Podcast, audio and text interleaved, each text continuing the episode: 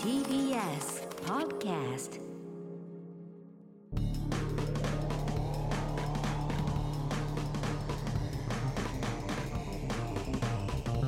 方の決意どうもエレコミックやついですエレコミック今立ちです。片桐仁です。はい。えっ、と本放送というかですね、はいうんこの番組は「エレカタの決日」というう TBS ラジオで毎週土曜深夜1時から2時までやってる1時間番組のポッドキャストとなっております、はい。うん。えー内容は全く違うんですけれどもね、はい。えーそちら7月の17えっ、と十七。十七。 17、えー、と流れ本編たは、ね。えーところでは「キングオブコント」ね。一回戦突破の。ね、はい1回戦に片桐さんが突破したという母と母。ニュースをね、えー届けましたので、ぜひそちらも聞いていただければとね。思いますけれどもね、いよいよあれですよ、今週ねですよ、オリンピック。あ、オリンピックもオね。リンピックだよ。そうか。オリンピック23だよ、もう。あ、 7月23だよ。だからちょうど開会式二回戦だの前に多分あるよ。そうだよキングオブコントのキン二グオ回ブ戦二回戦が。すごいね。何いかやすごいね示し合わせたように。本当だよね。ニュースもそうだしね。ね。オリンピックはキングオもうブコントの本ニュースと当にいいニュースが一個もないよね、毎回。あー、なんか必ね。ずなんかついて回っちゃうね。これはすごい、すごいオリンピックじゃないもう地獄のようなオリンピッ本ク当だよだね。よね。なんかね。発表するしたら絶対に何かしら問題起き炎るみ上たがい必な。ずね。なんかついてきちゃうんだよね。だからなんか言い言いたい人がいるんだよね。いやいやいやだってもう許されない時代になったわけよ。そうなのよね。まあまあ当時からもあるんでしょうだけっどてね。韓国のさバレー、女子バレー選手がさ、ち小学校ぐらいの時あったにねいじめてたとか言ってさ、昔ね。それそれでちもょうっとクビ前にねなったじゃん。うあクビになっただんっただあよれ。あの代表からバレーボールの。姉妹のやつだっけ、ね許されないのよもう絶対に。もう,、ね、もう過去にやったこと今もはねなるほだど、かねら、気が強い人が多いから負けず嫌いで、だからいじめっ子タイプはいるんだよね。まあねそれはね、どの世界にだもからね、結構日本は緩い方だよね。まあそこまはね、だだから海外だったら多分ありえないよあれも。まあね差別発言とかも今ねいっぱいあるもんねだって何年も前のセクハラとかでさもうクビになってるじゃん、そう捕まったりとかで役者とかもさ全部の降ろされたり仕して事るじゃん全部殺されたよね。どれだけ売れてても、だ怖いよねハリウッドとかね。から日本も絶対そうなるよねしかもね今だとね若い子たちも動画残ってたりするもんねそうなんだよな。だからこれから大人になる子たちも大変だよ何ね年経っても動画残ってっからそうね。だよねだからよかったよねま片だ桐さん、ねいじめられっ子でねずっとねやだよ。そうだよねだからそっちじゃないからさ いじ高めいじらゃなれいるから方さがやだよ。いだやってでも生粋だもんねそうだよねやだよ。脊髄がいじめられてるもんね、やだ よ。いやエでレもキがいじめっ子だからな。いやいじめっ子じゃ。ゃないよ全然お前全然だって片桐さんいじめてないももうんエレ方の過去のポッドキャスト聞いたら全部お前たちなんかダメだからえな。うまくないえね後でパンチななんでだよ。それだそれダメだからな。あとでパンチなんじゃないわ。いやーだからすごいよねや忘れないからいじめられた方は。そうだよね悪いけど。あーで悪くないわ。うんこれがでも本当に、んあこういうことできるんだってなったら、今度は逆転するよそうねだよねパワーが、そう。もう全部録動画撮そうだっよねといて、撮っ音と撮いてっといて。それいいことだよねいいこといいこそとれ。もうさ抑止力になるじゃんどれだそけうだねそうなんだよ。どれだけってお前今そんだけ威張っててもお前が何年後本か当に成ね功しそうになった時これ出してやるかなっていうほんねとそうだよな。あるね人質だよねうんだからちょっとまあ陥れる方向に使われるのもすごいけどいやでねもいじめる方が悪いからね。まあいじめる方もあいれじめるば方がね悪いから。そそれれはそれあるけどねみんな。ねねリスナーのみんなリスナー全員そういう立場じゃないと思うけど でもさ録音とかあったからもとな。もとさヤンキーの人とかいるじゃんいる。うんまあああいうのってさどうなのかな武勇伝を話すじゃない。うんそういだじめねいじめてたこともあるでしょ絶対あるよ絶対カツアゲとかしてカるツアゲも絶対してるよ。やっぱ急先鋒がいるからた だそういう人のなんか大人になった時のはいはいなんかこう色気みたいなのとかあと怖さみたいなのが俳優としてある種武器になったりすることもあるからね。あそうだねから一概に恨んでもしょうがないなとはう思う。んまあねそこはねまあいややってるから分かるってこでとももある難しいよよねね片井いさんじはめねのレいじめっていうのもそうねそうそうそこもね別でにねやられた方でも忘れないよっていうのは忘れないでほしい。でもやった方は忘れんだよね。まあ忘れるだろうねうんでもまあまあね片桐さんはもう全部お笑いでもう紹介してるわけだからまあそうだねうんね、もう全然恨みもないしね、もう今や、うんいや恨みはある 恨みあるけどもうしょうがない、うん、なおなお過去に戻れないもん、笑い方が切ないしょうがないえしょうがないいやでももうもうもう話したでしょ大半はだだ地元に帰んないのもそういう理由だよねなんかふと道に立った時にうわってこうフラッシュバックする怖さみたいなのがあそうかあるでからねもそれはちょっと嫌だねうん嫌だよねそういうのがあるとねうんえまあといういやでもどうなるんですかね本当に見えないよねうんオリンピックいいいいさイメージのものが全く出てこないから、でも金メダル取ればもういいでしょ、まあ盛り上がりはするだろうけど盛り上ねうん、いやまあいやスポーツは面白いから、ね、そうそうそうそう別に見るけどそうそうスポーツ自体はね、でなんもかね東京もどんどん増えてそう増えちゃってねコだロナがよなだからなんか俺もすごいことなんじゃないかと思っても怖いけ中ど止運ね動みたいなさあーまあでもそこまで熱狂的な人いないでしょうんそうね何万人とかどうのなんだろう例えば国立競技場の周りを20何十万人が囲ったりしたらさそれはなんだってなるでしょでもまあそこそまれでするまあそれがいやいやそしたらいもっぱいうになまっちゃたうねまた密になっちゃうそうでしょコロナがだか増らえちコゃうロナでしのおょかげでそういうことも起こらないんだよ、いやまあだからそうねこれさオリンピックはさ終わったとしてさ、9月にさ爆発した場合さ、その9月からなんかみんなやろうとしてるわけじゃんオリンピックがあるからそうなねかなかできないとかさそうだよ舞台とかライブとかあるそよれその音楽とかもあーそうだそういうの全部中止になる可能なな性るかなりあるよ。あるよねもう一回もう緊急事態宣言ねい本やいや当の緊急事態宣言は今も出てるかあらそこあのななんていうの出続けるってことだあよのね。マジなやつ全部お店いや無理だからそれはできないできないんだあれは、難しいよだねからただただもうライブやるなみたいな俺あると思うよまあ9月行き行きたくないっていう人も増えるだろうしねそう増えたらよオリンピックでわーって盛り上がってもまあそれわかんないけどね人数が増えてさ減ったらいいけど最ね終的にじゃあオリンピック終わりましたよかったネットはおならないじゃんならないよねめちゃくちゃくコロナ増えてたらうんじゃあ全部ライブは中止しろってなるよまあ確かにそうなるねよねうんそしたらなんでオリンピックやってたのにこっちはできないんだみたいな話になるでしょまあ今でとっさくえにちょなっってんだかとら出てるけどね64よりなるそうよでしょだから絶対なるだから秋とかからやろうとしてる人たちかなり危険だよこれ難しいやろようとしてるよねまあそうか舞台ね舞台ねうん秋だもん、バグマンうん、 34,000人いっちゃうかもしれないんだもんねいやーそれはちょっともうやばいね3000人いそうな3000円3000じゃない3000 3000人じゃないはすごいねこのまま試算でいくと、えー、やんなっちゃうワクチン打ってもいやワクチンは打って打ってって減るんだろうけ重症ど化は減るだろうねななそうか重症化ねうん死者重症者、でもさ、まあなかかったらねから結局はそうだよ移しちゃうかもしれないからねあと濃厚接触者も2週間だからね、と変わんそれがない怖いんだねからうん結局ねいやーどうなんですかねこれ、ねワクチン痛いよえやったやりました痛痛かった刺した時は全く痛くないああけど翌日とかうんマネージャー熱出たしあららうんあそう、まあじゃあじゃあね、しょうがないねまあじんちゃんだからかもしいれやないいやまあ人によるとは思うけど、まあねだからだからそれでなっちゃったら団長とかなっちゃったでしょ一回目打った後にああそうコなロんだナ陽性出ちゃったりとかしてるへえなっちゃう難しいねだから一回打ってなっちゃった一回もにだから二回打っても、うんまあなからかないるわけじゃないんだよね、うん重症こともあ化るしづらいってことなんだうんだろうなだからまあインフルみたいになってくるけどねだんだんねそうだねそれに近いね、ああ型が違うとかね、ああね大難しい変ですけども難しいねパスポートもそうなってきたでしょなんかワクチン打ったパスポートワクチンパスポートね、あそうなんだそうですそれだったらう2ん出す週とか間ね隔離されないっつって、うんえー、じゃあ俺早く打って早く海外に行っちゃおううんそうだよね、まあまあそういう人はい一定数いるんじゃない、まあ中にもはうだからね月曜打日てかれらばね交付だっつって、今日から交付だっつってるから、だからぜ9月からもう絶対にあのコロナ爆発するんで、しますからねそこで海外行っちゃおうかな、まあ打て打ててればねだから8月までにい打けるかち終わってないいんでしょ、らねうんまあいけそうだけどね行っちゃおうよでもアジア怖いでしょうんあじゃあダメなのいやそのハワイだな多多さとかハワイいいんじゃないハワイをハワイいいんじゃない多多くなってるとかね多くってあのもだうから解禁してるっ打てねっているからうこっちは感じだけどね、全然余裕だからワクチンパスポート持持っっていけてればばねね、うんハワイ行っちゃおういけるよ、 うん、まあ行ってもいいけど行けばいいいいいいけど別行にけば4週間かかるからね1回目と2回目、まあまあじゃあ3週間か4週間そうで間空けなきゃいけそなういそうそううんなんかあるからねそのファイザーとモデルナでちょっと違ううん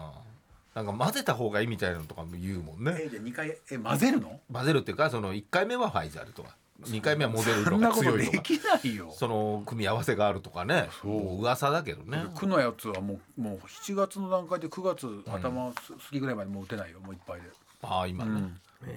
予約したけど、あしたんですかしたしただからもいうもう打てる21あもううんう打てるね今週中ねそう今週中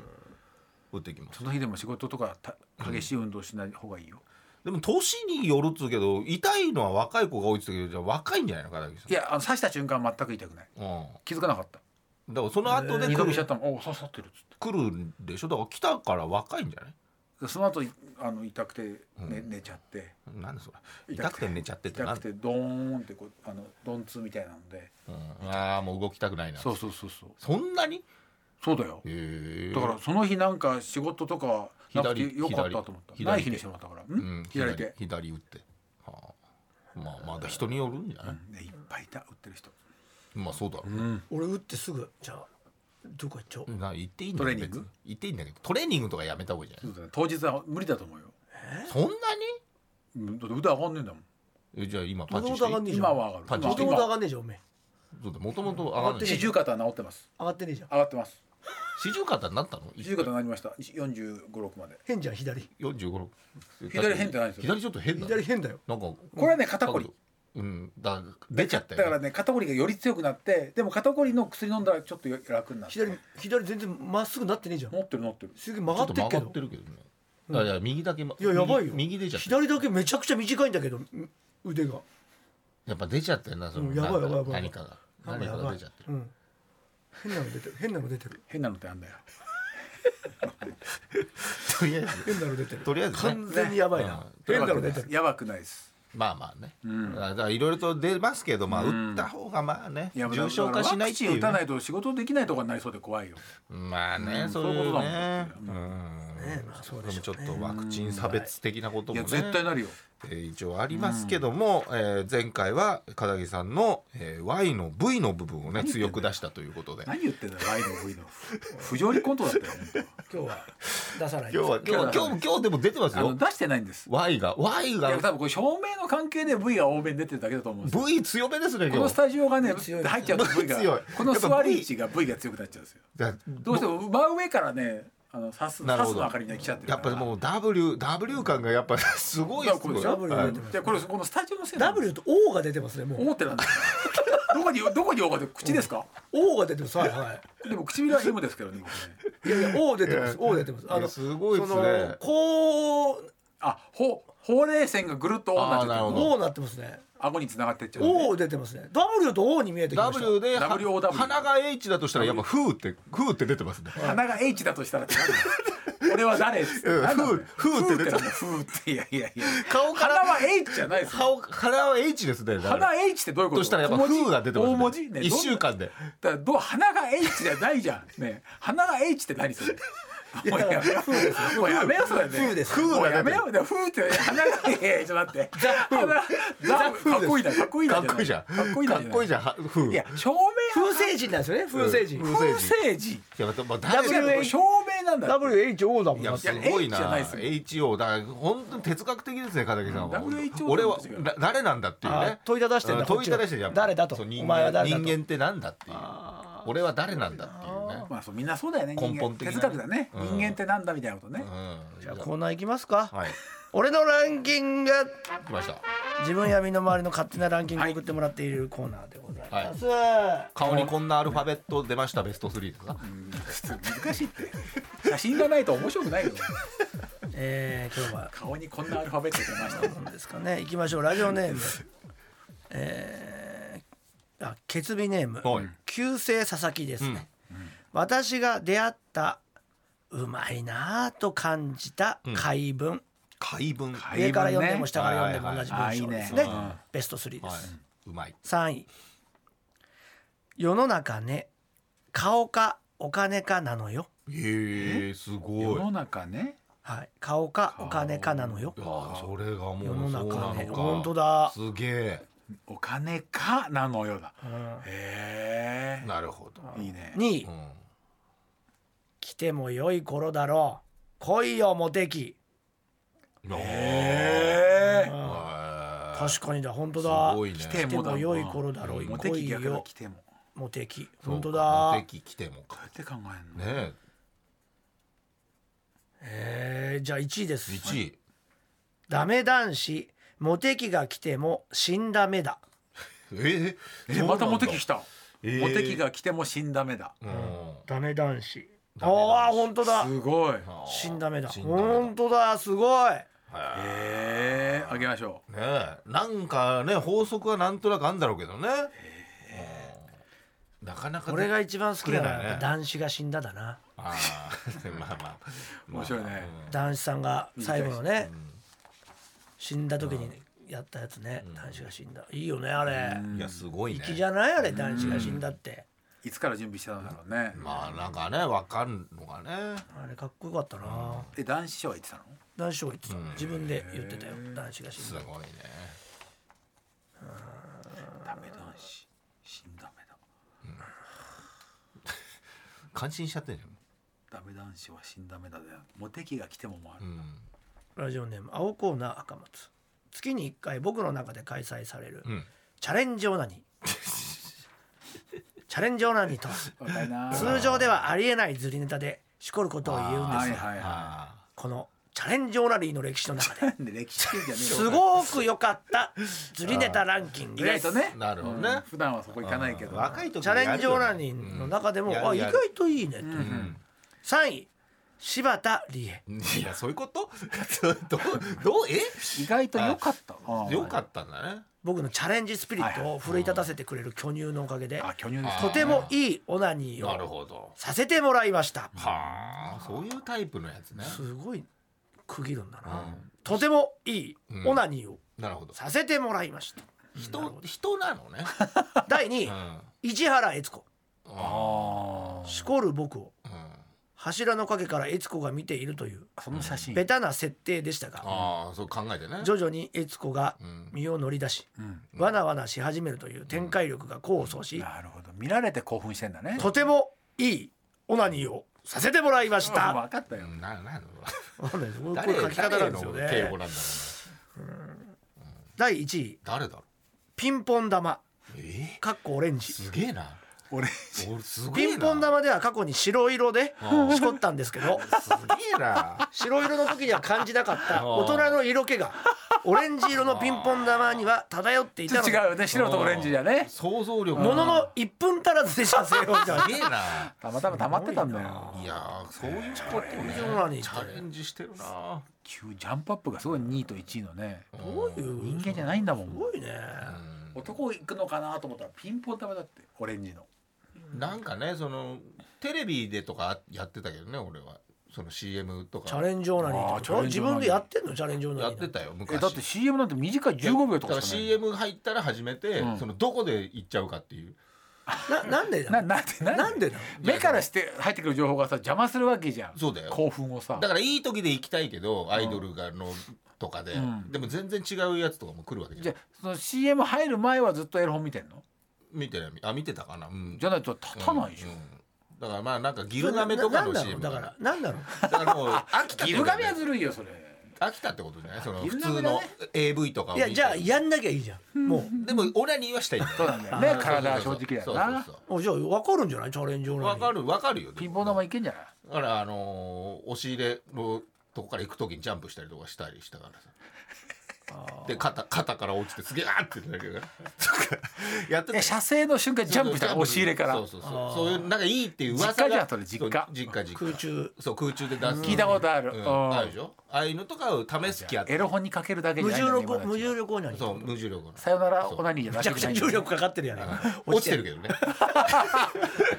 落ちてるあとここん受けにゃにく考えないで飛ぶんだねこんにゃくとかもやってるしやったやったしねこんにゃくプラーメンとかカッなプラーメンとかあったねうんこんにゃくはもう出した切れ目入れてうさんやってさうんだから日常う生活裏がそうなんかあの神社の森みたいなやつがそこにあのこんにゃくぶん投げたりして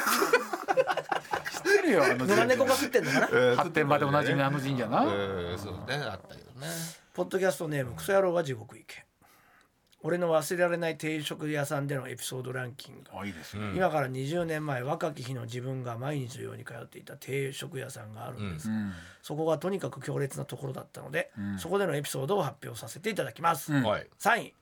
とにかくお金のない方が多く、うんそれを反映してかそこのメニューが独特でしたほどんな感じなんだろ唐揚げ定食、ん焼き魚定食などちゃんとした定食もあるんですが、んうん注文時自分が一番耳にしたのは単品のライスのみの注文うおおいくらなんだろうライスは当時150円でしたが、うん大盛りを希望すればラーメンの丼ぐらいの器に山盛りのご飯を持ってくれましたへカウンターやテーブルにはマヨネーそうズかケチャッそうプかソーなるほどス調醤味油料がが備え付けてあるのうんでそれをご飯にかけえうんかき込むホームレス風の方がたくさんおられましたうん20円で生卵が頼めたのでうんわあ大盛りご飯に卵を落いいとしね醤油をかけて食べた卵かけご飯は美味しいし170円だから、ね何よりいいね200円以下でお腹いっぱい食べれるのあでー金欠の時は非常に助かりましあたうまいだろうねそういうのね若いやつも多いだろうねうん第2位近くにギャンブル場がありうんお世辞にも客層がいいとは言えませんでした うん日雇い労働者ホームレス、うんギャンブル帰りのお客、うん学生といった割合でした、まうあんとにかく柄が悪いので揉め事が多かったん ですがある時喧嘩になったお客2人に対し店の大将が包丁を1本ずつ渡し「写真ったい外でやれ!」博多弁でうるさいんだあ「写真ったいすげえな外でやれ!」と一括した時は、怖いこねこは本当に日本なんだろうかと思わせるものがありま したすごいねちなみにうんお店は高齢のご夫婦とパートのおばあさんの体制でしたここの大将はか口数が少ないんですが非常に人情に熱いねえ方そでうだろうねホームレス風の方が調味料ご飯を書き込んでいると何も言わず餃子をポンと丼にサービスしたのを見たことがありますまあへ優しいね自分もよほどみすぼらしく見えたのか一度だ け「あめたわえー余ったから食べんしゃい」あとあウインナーをサービスしていただいたことがあります嬉しいえねうん第一位映画みたいだね、何度も言いますがとにかく客の柄が悪いのでん信じられないような光景を目撃することが多々ありましたはあカウンターの上に大きなテレビが備え付けてあるんですが、ん普段テレビを見てないであろうホームレス風の方々は、ここぞとばかりに必死にテレビを見 ます刑務所じゃんそして美人女優さんが映る と「あああやりたかあー」と下品な単語が普通に飛び交い ます野球や相撲は喜ばれますがあそれ以外は不評あグルメ番組なんかだと「そげんな俺は食えんた いバカ誰が!」やバラエティ番組だとあ「面白そうだなお前らだけ!」あ楽して稼ぎやがってよ芸能人といっやったかみになっちゃうねしびれるやじが普通に飛び交っていました その光景がテレビの内容より面白く笑ってしまうことが多かったです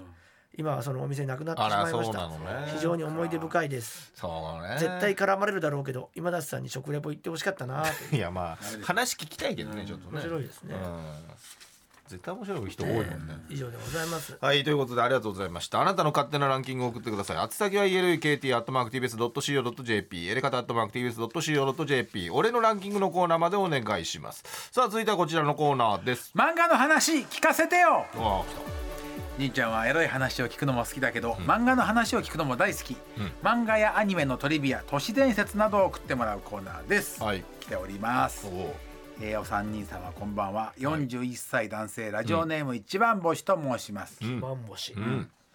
エレガタ末期の頃の末期エレガタまでやってる、エレガタの今コンボ太郎コンボ太郎かなマッキーだと思ってる。えーオープニングでやついさんが、えー少年ジャンププラス」連載の「チェーンソーマン」のお話をされていたのを覚えておいででしょうあかー覚えてますよはいすげえ面白かったです最近暇な時にそのことを思い出し「チェーンソーマン」を近くの漫画喫茶で読み始めたところ、あまりの面白さに物語に引き込まれ、最終巻までまさしく一気読みしてしまいまいしやーたわかるその後一巻ずつ買って時間をかけてじっくり読み直し、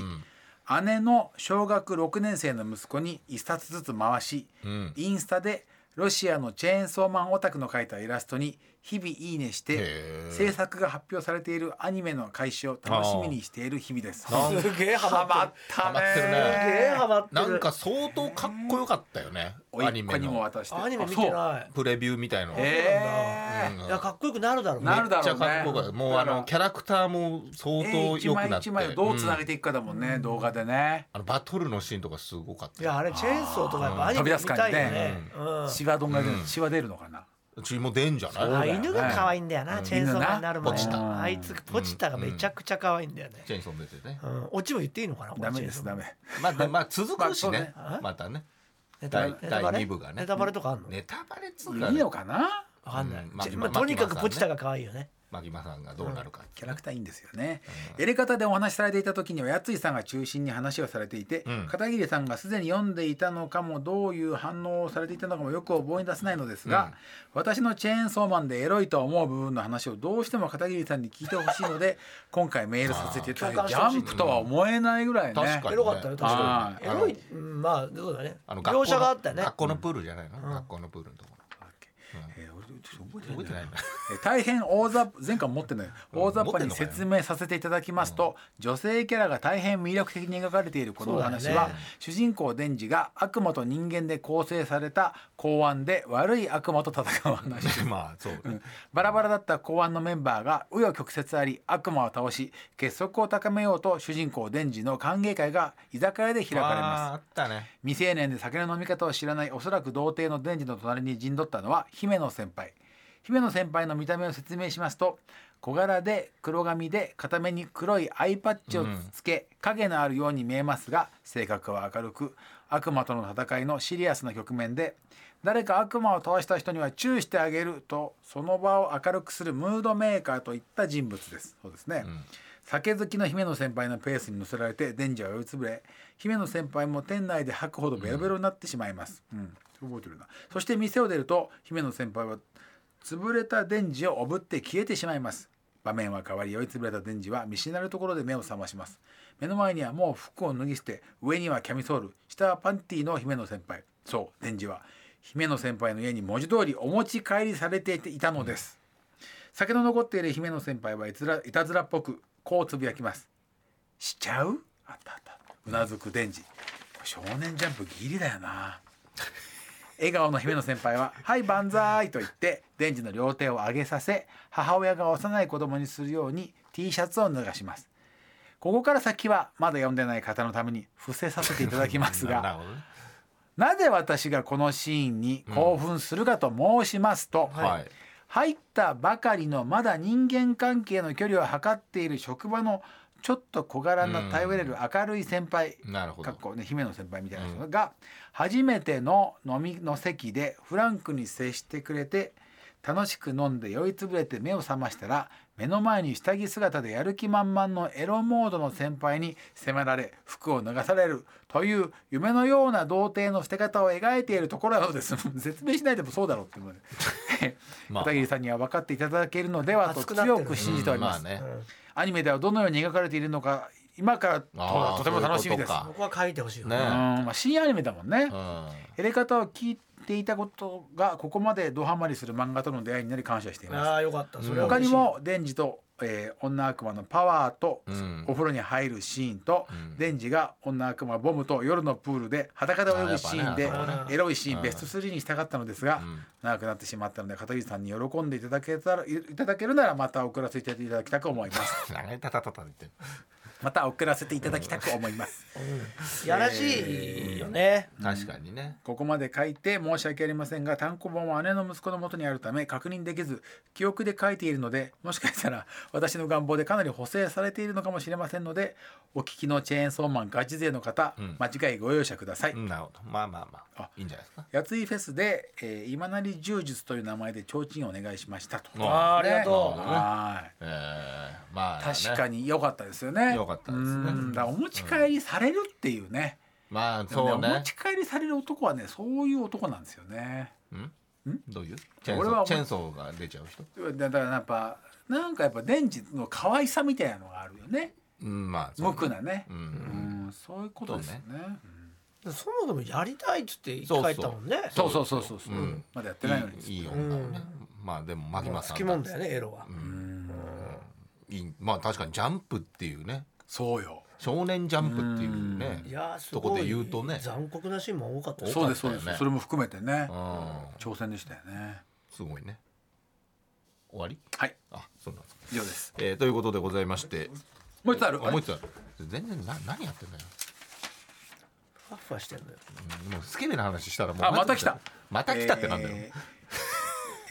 ありがとうラジオネームホラー来てるのこれがコー心ラはだね西あ久しぶりです何なんだえよー以前話されていた柔道部物語について回答いたしますえー元柔道部で自分でもコミックスを持っていたものです、何度も何度も読んだので間違いはないかと思いますそのメールで急に知らない柔道部姿の人が応友大のひどさを説明したとなりましたが、物語中で応友大学のひどさを説明するのはその日で引退した産後の同級生の3年の部員の仲間です。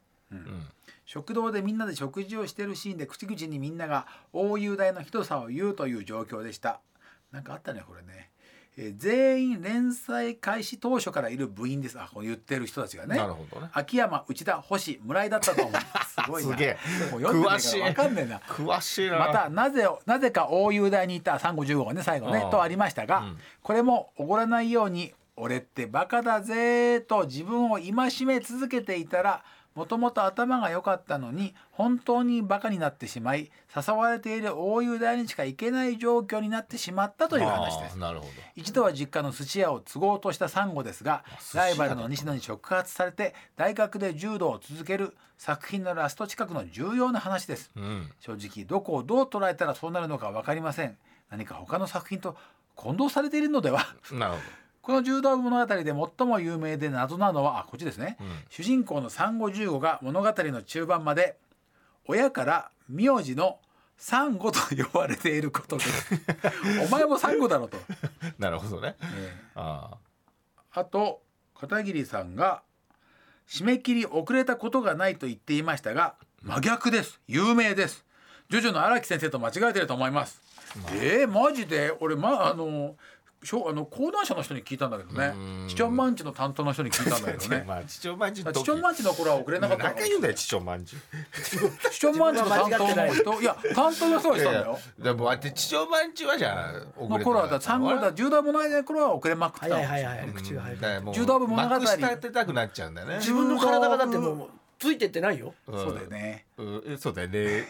10代物語の時はもう、ま、 回って回ってない回ってない柔道部物語の時は まあ若かったろう しいろいろあったろうが誘惑もねあとまどうなんだあろやうっぱねこうテンポの速いあのなんていうのこういうスポーツ漫画とチチョンマンチとではジャンル が違うから。うるせえんだよチチョンマンチはあと隔週だったんいいよでもうこれ週刊でしょいいよだからその締め切りのあるかもしれないただマンチヤングマガジンアッパーズの時代のチチョンマンチの時代 は全く締め切りは遅れなかったということなんですいやすこげれはえ声を大にして本人僕はいい本人じゃないですけどじゃん別に別に担当から聞いてますから別にいいんあだよなた担当から聞いてないでしょいやもう言いまかしたくなっちゃってんだね本当にでも人によってまあ人っていうか成長しますからねはいはい成長する生き物ですからすいません若い時は違ったんですね言いたいことだけ言って一方的に言える からねラジオだとね言い返してこないから殴られたいしね手出してこないしで今もね女子柔道部物語やってるからねやってるんだねうんそう長いですよね、えーということでありがとうございました、えーぜひともあなたが知ってる漫画のトリビア都市伝説を送ってくださいあなんかね書いてくれてますね作家の星川君ですそかういねうの聞きたいかもワンピースのサンジは当初ナルトという名前になる予定だったがジャンプでナルトが連載されることになったためサンジに変更したた眉毛のぐるぐるでしえーょそっかそっああかそうなんだ確かにこういうのをいっぱい送ってほしいな確かにね短いしうんなうんなるほどとかなるし確かにね、まあ、ドカベンはね有名ですけどねんですなかんですか水島せ真嗣先生がバッタースイングね、えーをうまくかけるとアウトにする予定だったとしてもホームランに変更しちゃうと打っちゃったって言うもんねキャラがね漫画のトリビア知ってる漫画のトリビア都な市ん伝か説とあるかなあると思うんだけどなパッとあーなんかあったかなあったパッと出ないねいやタッチとかはあタッチね足立満先生ね始まる前から、かっちゃんが死ぬのはもう完全に決まってたんだよねあそ先こ生の中でかっちゃんが死んでからが一巻なんだよ本当の足立満さんが書きたかったああ書きたかったのもあーそんバトなンタッ最チ初ねだったんだむしろサービスで書いてるのあそこまではなるほど結構あるよねあ顔るで言っよたらねだから結構人気が出ちゃったんだよ思わ思ったよりかっちゃ双んが子双子でねそうまあねボクシングと野球でねまだからたそのかっこいい双し子のなねんか可こ愛いしねうあのーあの二人の関係がいいよってことになっちゃった確からかになあーか難しいねなか殺せなかった全員殺すなって言ったけど、もうそこは決まってるっつっても殺したっていうねいやあれ衝撃だったかそられだけ衝撃ですねよだからかっちゃんが死ぬところありきのあの漫画で、あれかっちゃんが死んでるから永遠なんだよねああそうだね映画背番号のないエースっつってうんあるあるなねアニメと違うんだよねああれね違うんだないのそういうガンダムとかガンダムいっぱいありそうじゃんガンダムこういう時頼りねえな引き出しが開かないねすっげえ喋るのに引き出しが開か開かないないでじゃねえよかっこよくねえんだよだから引き出しが開かない引き出しが開かないでだよ見てよある引き出しはあるってことは言いたいのよ言いたいのよあ知識はいるよ持ってはいる持っけどたより引き出しの取っ手がもうなくなっちゃってんだよなどうやって開けるか分かるいやいやなんか自分は当たり前だと思ってても知らないこととかあるから確かにねはあるよねある絶から対ねうん難しいけどねないのそういうのなんかああるるかからビシのなんかちょっとそういうのとかビシは読んだことないら俺春からのビシ読んでるからね読読んんでだる読からんだでしょ読んだから全作家めちゃくちゃでっけえラケットデカラケねデカラケでっけえラケのやつ出てくるずよるくないそれうんすごいよコートと一緒の大きさだよむちゃくちゃだよ弱いよ結で果打ち返すのよバシそうだよッ弱いってだからあれはあれは本人がほん 本当にいたってねああいう人がいるわけねえだろないそよう都市伝説業者がダメだよ都市伝説だけうどんね箱でこれでいいじゃんコートもうねんどっから入ってくんだよコートも先生が見都たって市ね伝説だけどね都市伝そう説ないよ本当にああいう少年がいたっていうのを見そういてうの春からのビシを嘘じゃんだって都市伝説とか今だちの嘘都市じゃ伝ん説都市伝説ねうん見たっていうね話も噂だよねあと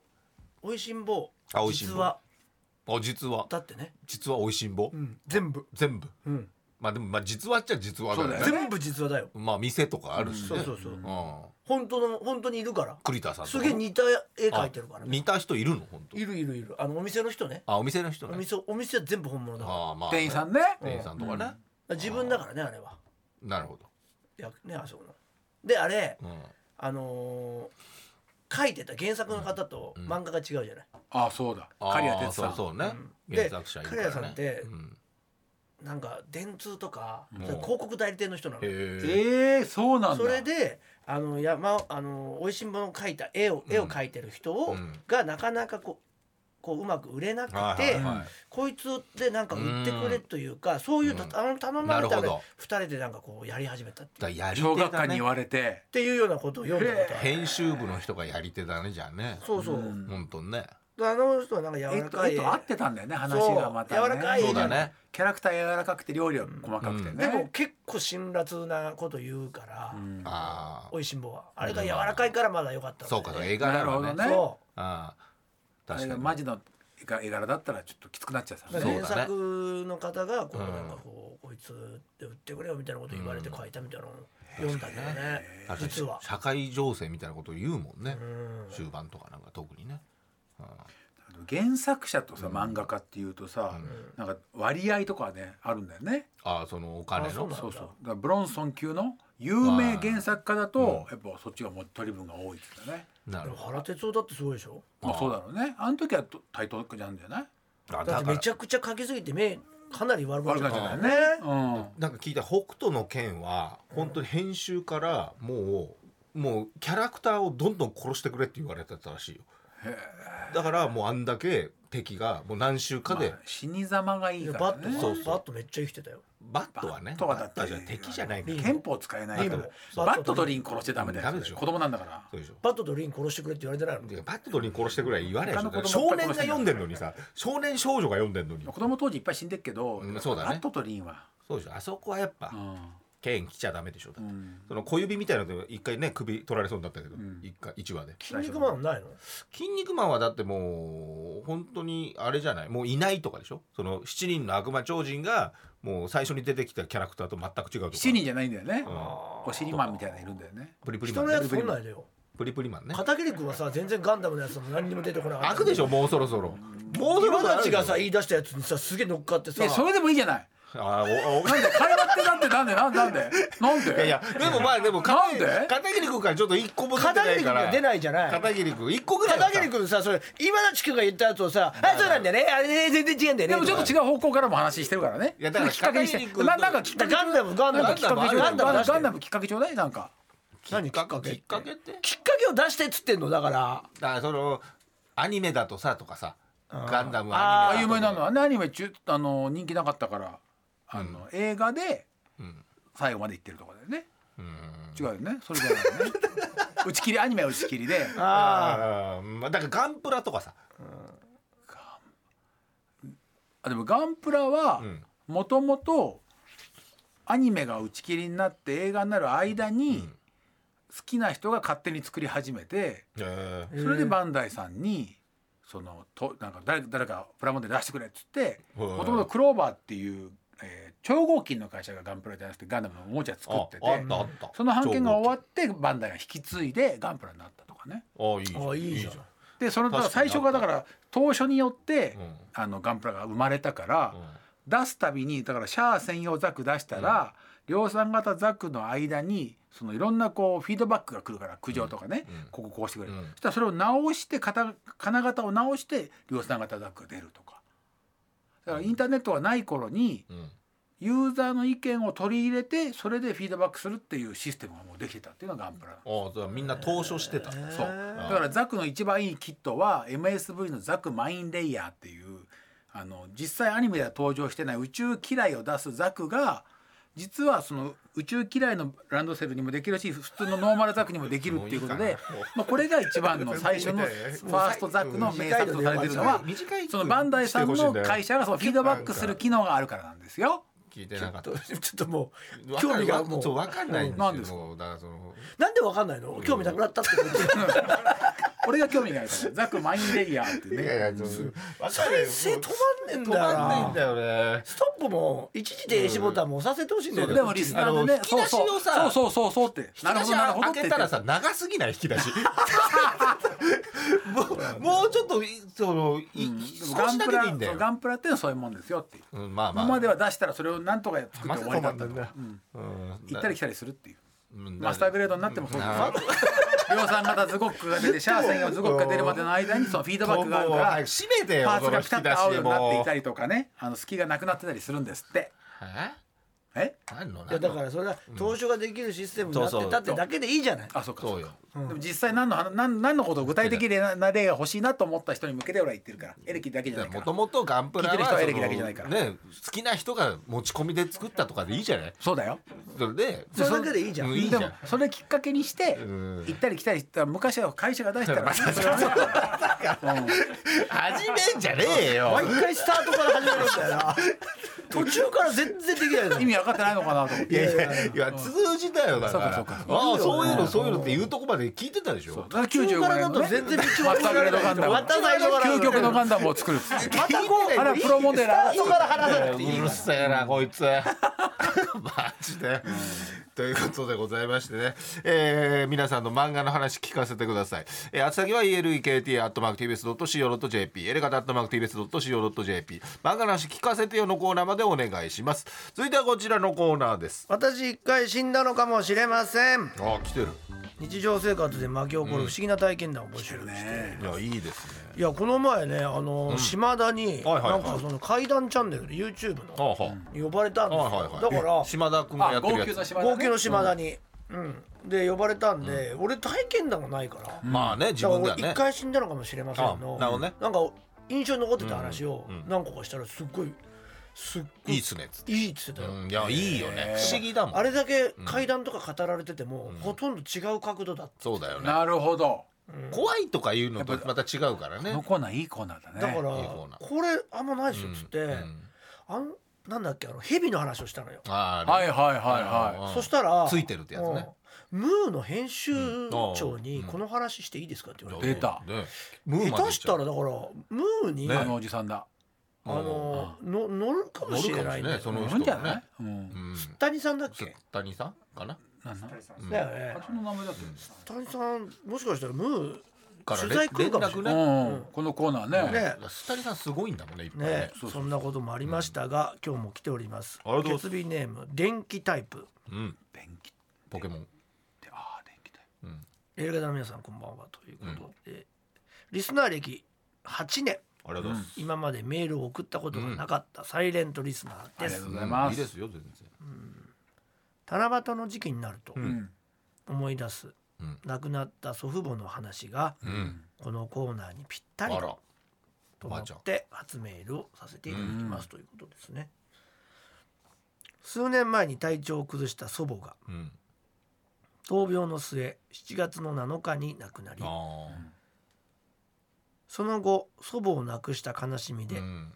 はつらつとして元気だった祖父もまあ1年後に同じようえー七夕ように体調を崩しまた亡くなってしまい七夕かどまうしかわたかんないあ違けどうのかうん一年後にっていうそうえーおばが祖父の部屋を掃除していると、うん寝室のベッド脇にハンカチに包まれた何かを見つけたそうです、うんおばがそれを開くと中身は骨骨うんそれは祖母の骨でうあん納骨前の骨壺かうんうんうんら祖父がこっそりうん骨を取って持っていあたようなんですうん祖母の命日が7月7日でううんん祖父が7月8日ううわん8日だ一日違いねとても仲良しな夫婦だったのでばあちゃんもじいちゃんも寂しかったんだねうん織姫と彦星みたいだねと周りも私も気にしないようにうんロマンチックな方向でなるほど考えようとしていました がまあ悲しいけどね正直うん連れてかれとるがないやいやいやいやいやい やいや思いましたそんなツッコミあるか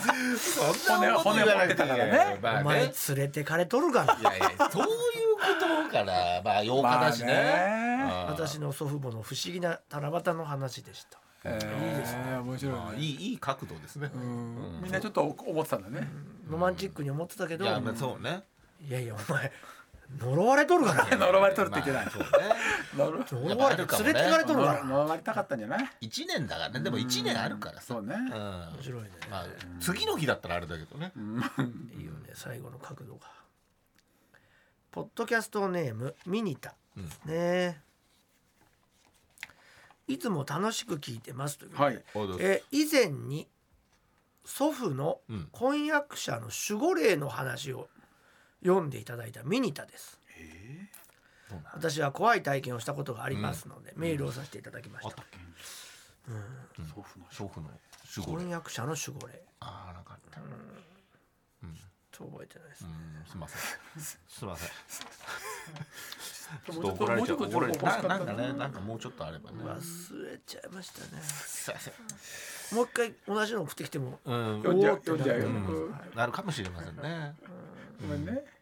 このコーナーに送るのが2通目なので本当の話が疑われるかもしれないと不安だったんですが、いやもう覚えて大丈夫ですちょっと忘れて1通目の気持ちで読み ます初めての人だと思っちゃったし怖いでしょ次書くときはあの守護霊を忘れられてた話 を書いたものですって書いてくれればねあーあのま忘れてたやつね俺らがってでいう2通目なんだったっけってなっちゃうこれ忘れてるっていうあのあはああすごい怖いの怖いんだよ怖い何か影響してんのそれなそううん忘れようとして忘るれさせられちゃってるほあの本当に怖かったものってうん覚えられないんだって、ああへーでもなんかあるよねそういうのうんその壊れちゃうからねうんその人格がねそうそうそうそうそう良くないっつって逃げるっていう方向ねうんセーフティーが働くってね働いちゃうんだねっていうのをね言ってたよいや怖すぎるえ島田がああ島田だった島田なんてもうセーフティィーバカになってるでしょだっていやまあまあまあね本人もねいろいろ体験してるしね、だから忘れていやる怖いねそれけど怖い体験してるって本い当はうね、うんことあるよっていうで友誰達しがもね覚えててねううんん、何かのっていきっうかのもあるから、けでうねん、っていうのでどうですかミニタさんうんちょっと難しいんじゃないかな気分は 害さなかったんじゃないでごめしんなさょうかいねうんごめんなさいね、本当よかったってことですねえーこの体験を話したり思い出すだけでも寒気がして髪の毛を引っ張られる感じがします、えーそんな怖いのそんな怖いのいいじゃんいやすごいねちょっと楽しみ私は普段霊感などはない、普通のお笑い好きの40歳の女です、うんうんこれは大学時代の札幌で一人暮らしをしてデザイン科に通っていた時の話です、おいいね導入2泊3日の研修で定山系の山奥にはいはい定山系有名ですよん自然をスケッチしたり、うんえーそこからデザインをしたものを描いたりしうんするもするものに行きました、んえーそういうのがあったのかな、あんだねホテルに行くとゼミ同みたいな級生数人にこのエレベーターに乗るとうん水が流れる音が聞こえて気持ち悪くないと聞かれました、ほ私は何も聞こえなかったので、不思議に思っていましうた、うんちょろちょろって部屋は6人部屋で仲のいい友達と同室うん楽しいじゃん夜更かしをして騒いでいいるいじとゃん2日目の夜中2時頃、当時私が一番仲が良かった北斗晶さんにの友達がい やまあいいけど「露天風呂行くべ!」と誘ってきました、うんうん夜中いいね3人は一緒に行きましたがうん私と残り2人は眠かったので断りました、うんなるほど行かなかったね私が眠りかけた時に、うん露天風呂に入ってきた友達が帰ってきたので、うん私は目が冴えて眠れなくなってしまいましたがうんなぜかみんな露天風呂から帰ってきた途端すぐに静かに眠ってしまったんですだからなんか話すでもなく、く目覚めちゃうけどねお風呂入ったら、一人で目が冴えて困っていましたうん誰かは起きているだろうからうん気配を感じたら話しかけようと思ってうんうん目を閉じながら耳を澄ましていましたうん、するとずるずると浴衣を引きずりながらみんなの枕元をゆっくり歩き続けているような音がし始めそれがずっと鳴りやみませんあ私は恐怖で起きていることに気づかれないうようんにしなきゃと必死で眠りましたあううんん朝起きるとあ衣装掛けの観音開きのとぼ扉が全開になってうん中のハンガーが床に巻き散らかっていましたそうん友人たちはこんなに散らかしたの誰おーと笑っていましたがううん私は昨日のと怖くなりうん怖くてたまりませんでしたうんすると北斗晶が違うと明らかになっ ちゃそううね遠くときねまあうんわかりやす静いかに近づいてきてうん健介ってやばい女の子だろってみんな私昨日露天風呂で女の人の高笑い聞いたんだけどうんみんな聞こえなかったって言うんだよあ怖い連れてきちゃったのかもと言ってきたのなるでほうん私も昨夜のことを話すとうんあ北斗晶は っちゃんねあっちゃんね北斗晶はって言われちゃうとリーダー格のうちらが怖がってたらバカにされるからリーダー格内緒にしとこういや北と斗言う晶んだがよリーダーなんだもんすごいよその後研修が終わり先輩から「あそこ結構な心霊スポットらしいけど大丈夫だった?」なるほとどあー陽気に言ってきました、んうんが正直この後大丈夫ではないことが連発しましたえーこの後もともと仲が良かったのもありますが、うんこの頃は本当に北斗晶と晶どっちだよ二人きりで行動するようになりました、うん同情同情生だから同じ約1ヶ月間で起こった出来事うんトイレに行って用を足して出てくると洗面台数台の蛇口が全て全開になっているそれ北斗晶がやったんじゃないのかっこ駅カラオケボックス大学どこでもえーすごっそしてその時はなぜか他の人は誰もいなくなっているうわ怖っ止めんのも怖いね電話をしていると女の人の高笑いがずっと止まらずに入るへええ事情を知らない人と話していても混戦と間違われたりするえ聞こえないんだもんねじゃああっちは聞こえうてんないのかなどうなんだ北斗晶が乗り移られたのか人格が変わったように怒鳴り出す健介ってそうだね。そろそろ気をつけたね。カラオケの採点が常に99点い やまあいや歌うまいんだそれは歌わないでみたら女の高笑いが流れた後シャットダウン怖っ 怖っ女の高笑いはもう店員さんがこんなことないんですけどねと不思議がある99点かなそれそこえ高笑いはうん大学の窓に鳥などがぶつかってくるうわ怖っえオーメンみたいなえねこんなことが続いてうん北斗晶は衰弱していきえええある日大学の机に突っ伏していましたーいや大丈夫私はまだちょっと他人事だったのでうん面面白がっていた部分もあってうんああすごいなねここまでやってね。私ももう少し負担してもいいの にとだ思った瞬間うわうわうわ北斗晶がゆらりと起き上がりこちらを見てにやりと笑ったんですうん怖っそれから家に帰ると風呂場トイレ洗面所キッチン全ての蛇口が全開ええ水だよテレビも勝手に消えたりう隣の部屋からガンガン叩かれたりんうんええかっこ隣はいい人でしたが暴走族の人だったので私だけに聞こえている音なのかそうね本当かどうかね私の部屋がうるさくて叩かれているのか分かりませんでした高笑い聞こえたんじゃないの？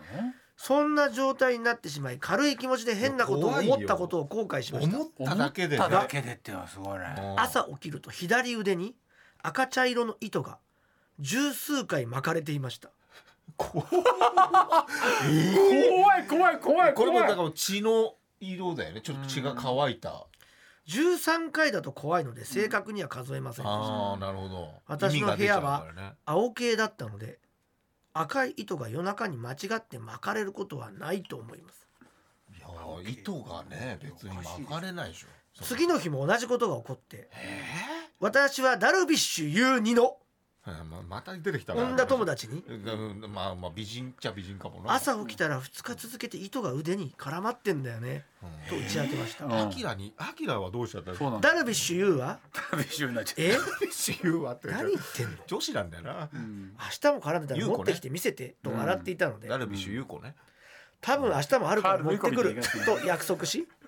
やはり3日目も左腕に糸が巻いてあったのでえうんーもう大学に持っていきました怖すぎるようんするとダルビッシュ有はうん優子ね「あんたの部屋そんな色の糸出るわけないじゃん」うんそうだよ何その赤ちゃけた気持ち悪いと」と青ざめたので、今まであったことを全部話しました、うんうんダルビッシュ有は優子ねなんかいい無自覚に私が夜徘徊してうんその糸を持ってきているかもしれないなるしほどなるほどそうねそのまま自殺とかしちゃったら取り返しがつかないと騒ぎ、んでも怖いから北斗晶と一緒に 寝泊まりしなと言ってきましたあ確かにねうん北斗晶のダル家ビッにシュも一緒に北斗晶ダルビとッシュ北も斗晶の家に着くと一緒だったんだ北斗晶はすぐに寝ついてしまい、うん私はしばらく寝つけませんでしたえー怖いよ寝ちゃった夜中に窓が明るくなりうん百鬼夜行のようなおどろおどろしい影が映ったのを見ましたが翌朝見るとへえ窓に接する面には道がなくおー車のライトなどはなるほど入らない場所でしたうわすげえ次の日イザムニの新しい新しい芸能人出てきたシャズナ時代のねシャズナの綺麗な子ね綺麗もうあの女装でしてる時のね友達のうんうん母の霊感が強かったのでうん相談すると「最近2人でばっかり行動してないうん暗い場所で」と言われましうたんうんそう言われてみると北斗晶とカラオケにばかり行っていましたうんそうそういるよそんな人趣味だからいやその暗い場所っていうかカラオケはまた違うんじゃないすごい現象起きてんだようんカラオケ屋でもその時は人混みには行きたくありませせんでしたがう、ん強い勧めで札幌駅の人混みの中に行くと、んお体がやけに軽くなりました誰かについちゃってんじゃうんそうだよそしてすれ違った外国人に睨まれましたその後二人の日本人にも睨まれましたが、みんな目が緑がかっていましたおおなんだそれそれイザム母はイザムあ友達がイザムねイザムの母ねイザムの母ね抜けてしまった霊がが 親サムって親ザムね母サムでしょ母サム抜けてしまった霊が戻れなくなって悔しくて睨んでんだよって言いましたそれ以来おかしなことは起こりませんよかったね親長くて雑な文章え北斗晶も大丈夫だったの申し訳ございませんだからまずこっちに来たでしょ自分に全部実は北です斗晶からこのミニタさんに来てそうでしょ分かってなかった分かのった分かったなんでだよじゃあ晶は元気になってたんだねちょっだってだったってあったじゃんと聞いてなかっ何なんだよ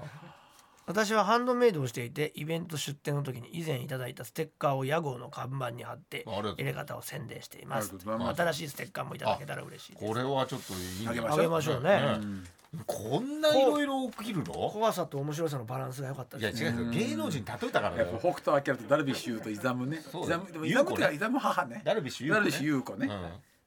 あとイザムニと母ザムね母ザム母ザムうん母ザムって全然うまくないですねいやー面白いなといもううこ些とで細なことでそうなんだねいやー怖いようんめちゃくちゃ怖くないその最初のリハブリ予感が悪かったのかなでもさ定山系が人のゴミに入れば終ねわりってすごいねどういうことなんだろうねでお母さんに取り気になっててそれでって終わってるんだね人混みにはなんかあるねじゃあもらっちゃう可能性あるだねから人混みでもらっちゃう人もいるってことだよねだからだ出しに行ってる人がいてさ出しカラオケばっカラらオケばっか行ってる人たちがさいやいやまあそういう人かどうかわかんないけどねいやーどこ面で白もい霊感強い人ってのはいるんだね、ね怖いねいやーありがとうございましありがとうたございますあなたの身の回りで起こった不思議な体験談を送ってください宛先は elkt.tbs.co.jp エレカタ .tbs.co.jp 私一回死んだのかもしれませんのコーナーまでお願いいたしまこれ面す白いこれは忘れないねあーね強かったですね本当にえーさあということで、えー最後告知ございましたらどうぞ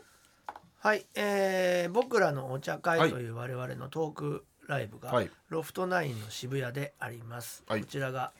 8月の7日の土曜日、えー1時からお昼の1時からとなっております、